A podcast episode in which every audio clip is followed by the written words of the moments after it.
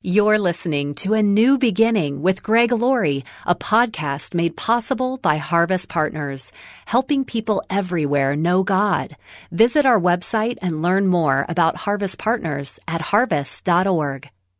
You know, one of the more interesting things about Bible prophecy is not who it mentions, but also who it doesn't mention in the last days scenario. Today on A New Beginning, Pastor Greg Laurie points out a certain nation conspicuous by its absence in the pages of prophecy. Where is the undisputed superpower, the United States of America? How could a nation of our stature not even be mentioned in the prophetic scheme? This is the day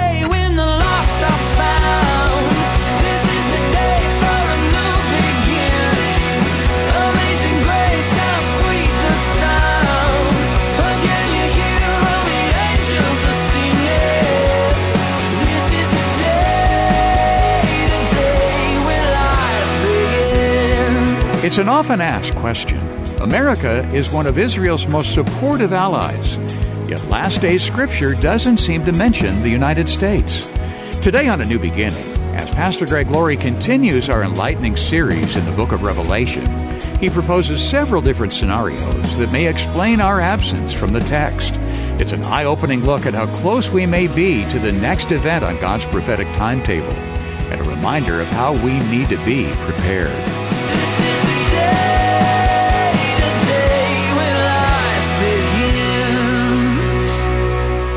The title of my message that we're going to look at right now from the book of Revelation is simply America and Armageddon.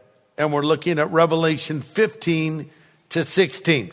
You know, one of the more interesting things about Bible prophecy is not who it mentions, but also who it doesn't mention in the last days. At this moment in time, America is still the greatest superpower on the planet. That, of course, could change in time as you are aware with the emergence of China and other shifts that are happening globally. But right now, we are still the reigning superpower. But yet, as we look at the end times events, you really don't find America in them. Uh, you see Israel clearly. You find Iran there. You find Libya there. You can make a pretty good case for finding Russia and even China, but I can't find any passage that clearly identifies the United States of America. So where are we? How could a nation of our stature and our size and our significance not be mentioned in the prophetic scheme? Well, I'll talk about that in a few moments. But first, here's where we are chronologically.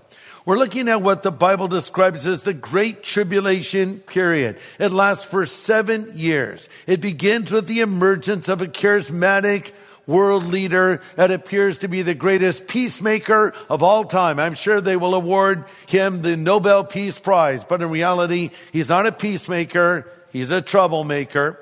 And the Bible says through peace, he will deceive many. This coming leader, identified in the Bible as the beast, a description of his character, the antichrist, which means not only instead of Christ, but against Christ, will help the Jewish people rebuild their temple, but then he will er- erect an image of himself in the temple and command people to worship him. And that will be the abomination of desolation and it will mark the halfway point of the great tribulation period. The last three and a half years of this time that is coming upon our planet will be like hell on earth when God's judgment will fall upon the world. Described as bowls of judgment. You've heard of the Super Bowl. These are like the Super Bowls of judgment coming upon mankind. Jeremiah 30 verse 7, this day is so great there is none like it. But now we come to Revelation 16 verse 12. And we're looking at the final battles coming upon the planet, the battles of Armageddon. I'm going to tell you where that word Armageddon even came from. By the way, it's only mentioned one time in the Bible. So let's read Revelation 16, verse 12. Then the sixth angel poured out his bowl on the great river Euphrates, and its water was dried up, so that the way of the kings from the east might be prepared. I saw three unclean spirits like frogs coming out of the mouth of the dragon. Now we know the dragon is Satan. And out of the mouth of the beast, we know that's the Antichrist. And out of the mouth of the false prophet, that's the religious leader, uh, guru type sidekick of the Antichrist. Verse 14, they're the spirits of demons performing signs which go out to the kings of the earth and the whole world to gather them to the battle of the great day of God Almighty. Now, in the middle of all of this, Jesus gives us a personal word. Verse 15, Behold, I'm coming as a thief. Blessed is he who watches and keeps his garments, lest he walk naked and they see his shame. And then verse 16, and he gathered them together in the place called in Hebrew Armageddon. Armageddon. Now, actually, Armageddon is a place. It's from the root word Harmageddo. It's a location. But we know this as a word that speaks of finality. Whenever someone invokes Armageddon, it means something big and epic and, and destructive. Uh, signing a peace agreement with Japan and bringing World War II to a close. General Douglas MacArthur, standing on the deck of the USS Missouri in Tokyo, made this statement, and I quote, We've had our last chance. If we do not now devise some greater inequitable system, Armageddon will be at our door, end quote. President Ronald Reagan, the 40th president of the United States, was astounded by the complexities of the Middle East after he took office. And on May 15, 1981, uh, President Reagan scribbled in his diary these words, Sometimes I wonder if we're destined to witness Armageddon, end quote. I wonder what General MacArthur and President Reagan would think of what's happening in the news today. Again, Armageddon is talking about the location of the final battles which will happen in the valley of Megiddo. I've stood at the valley of Megiddo. It's a massive plain. Many biblical battles were fought in that place, such as Gideon defeating the Midianites and Deborah and Barak fighting their enemies. But why is Megiddo the location of the final conflict? Well, maybe we get a clue from one of the greatest military figures of all time. You've probably heard of him. His name was Napoleon Bonaparte. And standing at Megiddo in 1799, he made this statement, and I quote, all the armies of the world could maneuver their forces on this vast plain. There is no place in the world more suited for war than this. It is a natural battleground for the whole earth. End quote. So there you have it. Now there is demonic power behind this conflict. Verse 13 mentions unclean spirits like frogs coming out of the mouth of the dragon, out of the mouth of the beast, motivating them to go and fight this massive battle. You know, uh, the devil is behind the war in our world today. And now the church is going to be removed. I mean, think about how bad things will be when there's not the presence of Christians speaking up for what is true. This is how all hell is able to break loose so quickly. Look back historically at the atheistic communist governments and how many of their own people they have killed. Historians say at least 100 million people have been murdered by atheistic communist regimes. Think about this. If the atheistic Joseph Stalin believed that he would stand before a holy God, do you think he would have done what he did? Do you think he would have been as cruel as he was? As Dostoevsky said, quote, if God is not everything is permitted, end quote. If there's no God, if there's no afterlife, if there's no final judgment, why would a person not do whatever they wanted to do? Mao Zedong did it in China. Hitler did it with Nazi Germany. Stalin did it with Russia. And now the Antichrist will do it on a level like no one has ever done it before. Pastor Greg Laurie will have the second half of his message in just a moment. Whenever you send us an email, text, or post a comment on social media, we read every word. Hi, Pastor Greg. I discovered your ministry right before coronavirus hit and we went into lockdown. Your sermons have helped my walk with Christ, and I've learned and grown so much as a Christian. My marriage has been rocky over the last few years, but when my husband and I started listening to your Happily Even After series, it was so beneficial to our relationship. We have a four year old daughter, and your messages, and of course, God, are what has kept us together as a family. Thank you so much. Has Pastor Greg heard from you? How have these daily studies in God's Word encouraged you? Why not drop Pastor Greg an email and let him know? Send it to greg at harvest.org. Again, that's greg at harvest.org. Pastor Greg is in the middle of his Revelation series here on A New Beginning. And don't forget, he has a new book that takes these insights even further. We'll have details in a moment, or get the information now at harvest.org. So now we have two superpowers facing off in the battle of Armageddon. The forces of the Antichrist, that's 10 nations confederated under him, and another force identified as the kings of the East. This is big. This is bigger than Godzilla versus King Kong. This is the biggest battle of all time. And they come through the Euphrates River.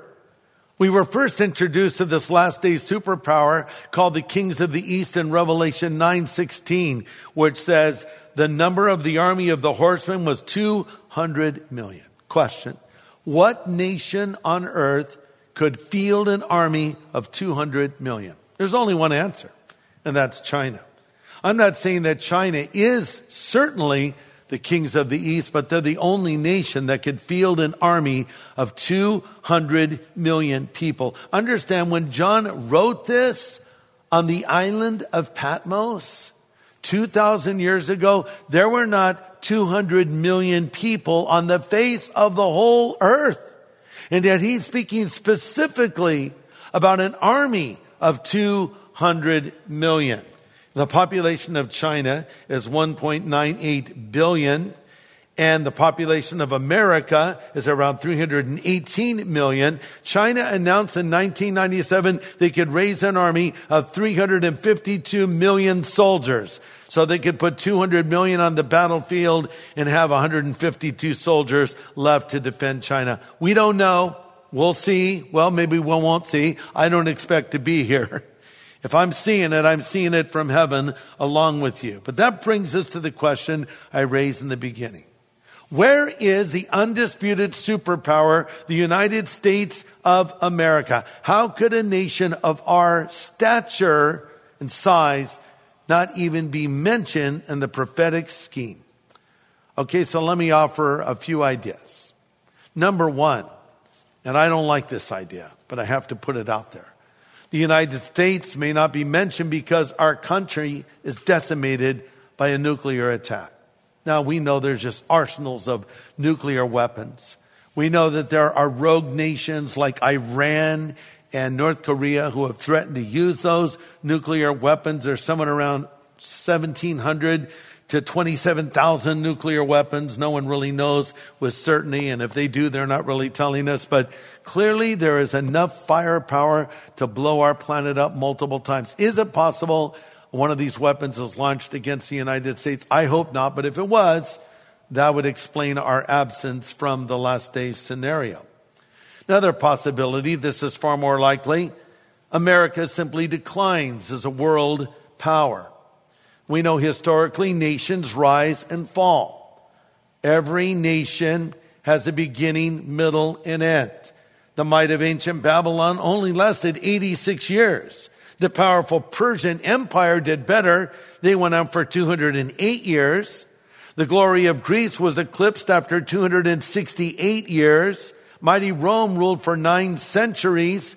And the United States, well, we're moving on in the years, but we could be getting closer to the end than we may think.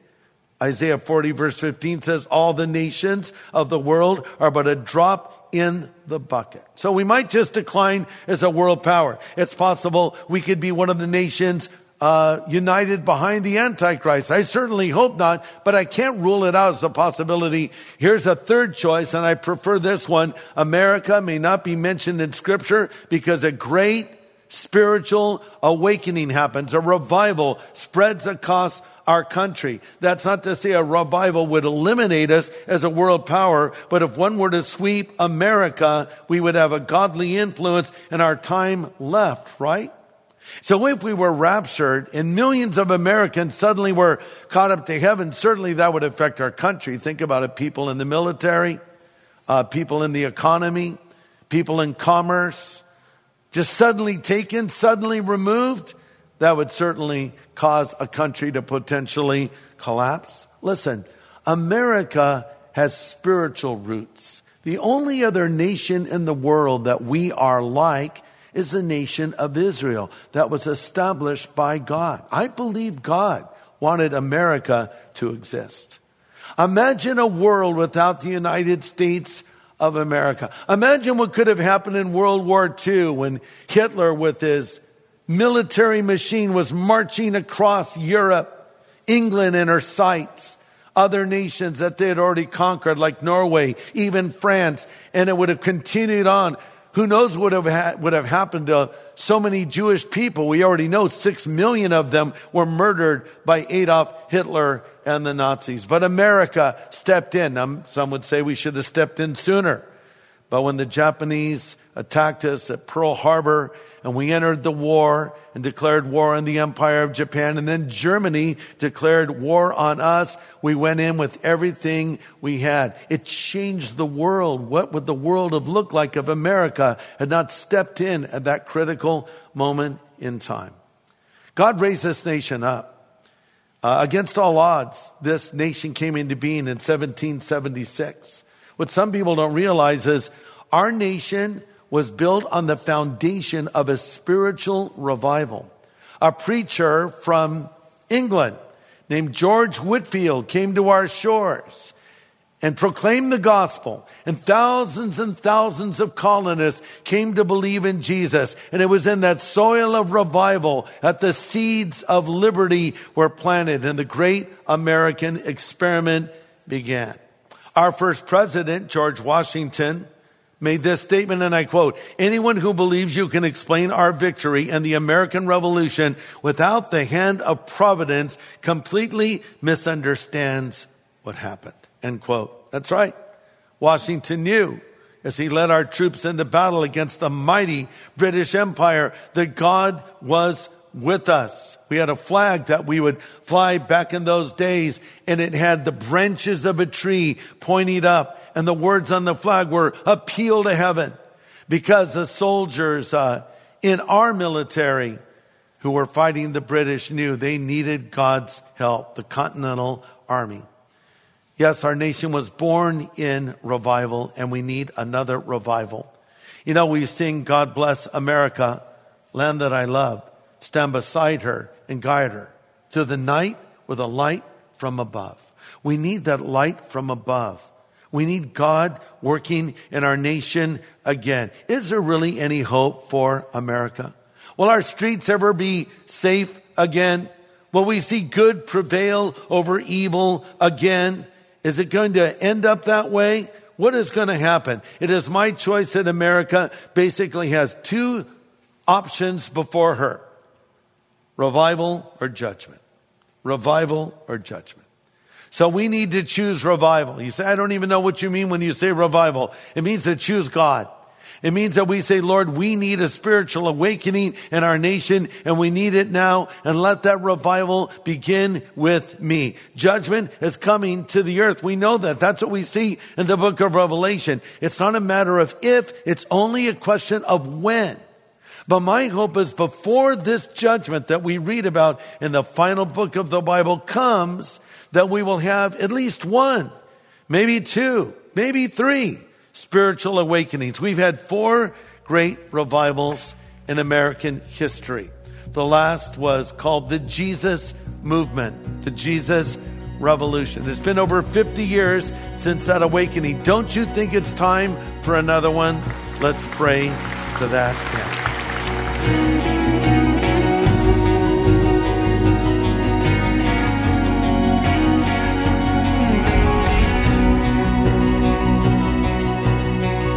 Pastor Greg Laurie, pointing out the need for revival in our time. Good encouragement today here on A New Beginning from his message called America and Armageddon. Now, in tandem with our studies of Revelation here on A New Beginning, Pastor Greg has just released a brand new book on Revelation that takes us even further. You know, Pastor Greg, there's a lot of symbolism in Bible prophecy. Uh, You've studied the subject a great deal. Yes. How much of that symbolism uh, do we know for sure what it means, and how much is open to interpretation where godly people do disagree? Well, I think it's very important to understand Bible prophecy. There are constant exhortations to understand these things. Jesus, when he was speaking of an event called the abomination of desolation, said, let the reader understand. Hmm.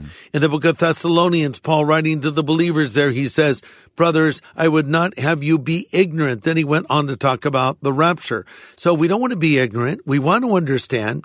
And the very word revelation means to unveil. Now there are different ways that we can view these truths.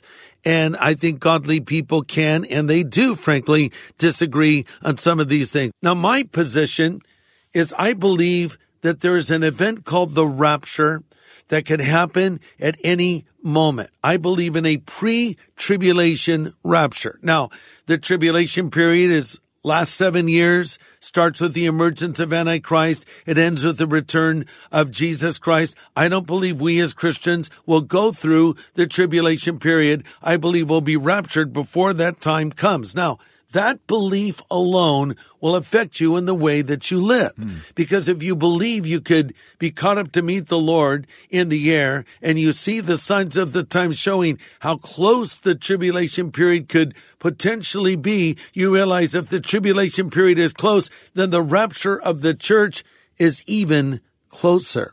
So I could use the illustration of seeing Christmas decorations up. And you know, they go up so early now, don't Oh, they? yeah. What is it, August or something? It's like, I can't believe Christmas decorations are up. Well, guess what? If I see the decorations for Christmas going up, it says this, Thanksgiving is coming. You hmm. see, no, Greg, it says Christmas is coming. No, I know. But if Christmas is coming, Thanksgiving is coming even sooner hmm. because Thanksgiving precedes Christmas, doesn't it? So the point of it all is if I see signs of the times out there telling me that the tribulation period is coming, then that means that Jesus is coming even sooner for his church. That belief alone will affect you in the way that you live. And I talk about that and a lot more in this brand new book that I've just written called Revelation, a book of promises. It's hardcover.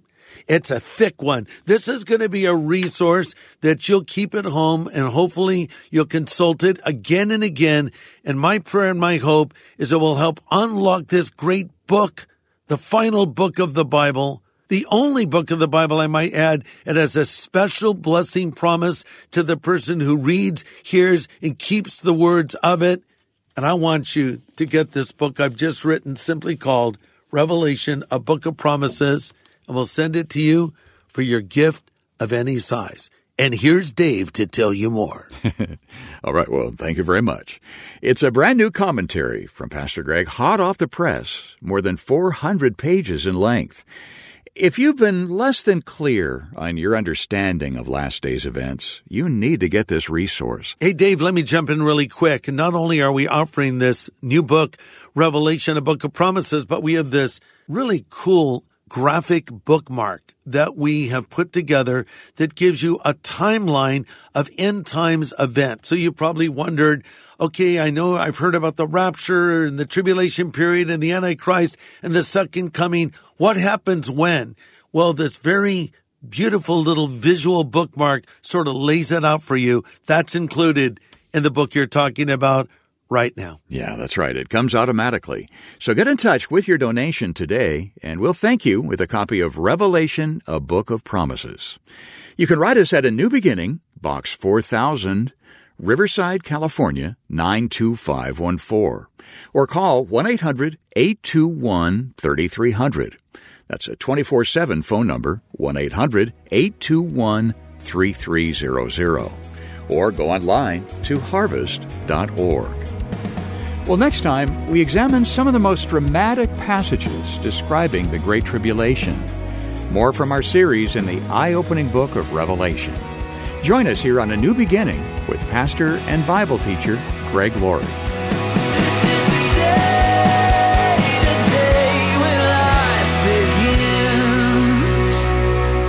Hey, everybody. Thanks for listening to A New Beginning. This is a podcast made possible by Harvest Partners. So for more content that can help you know God and equip you to make Him known to others or to learn more about how you can become a Harvest Partner, just go to harvest.org.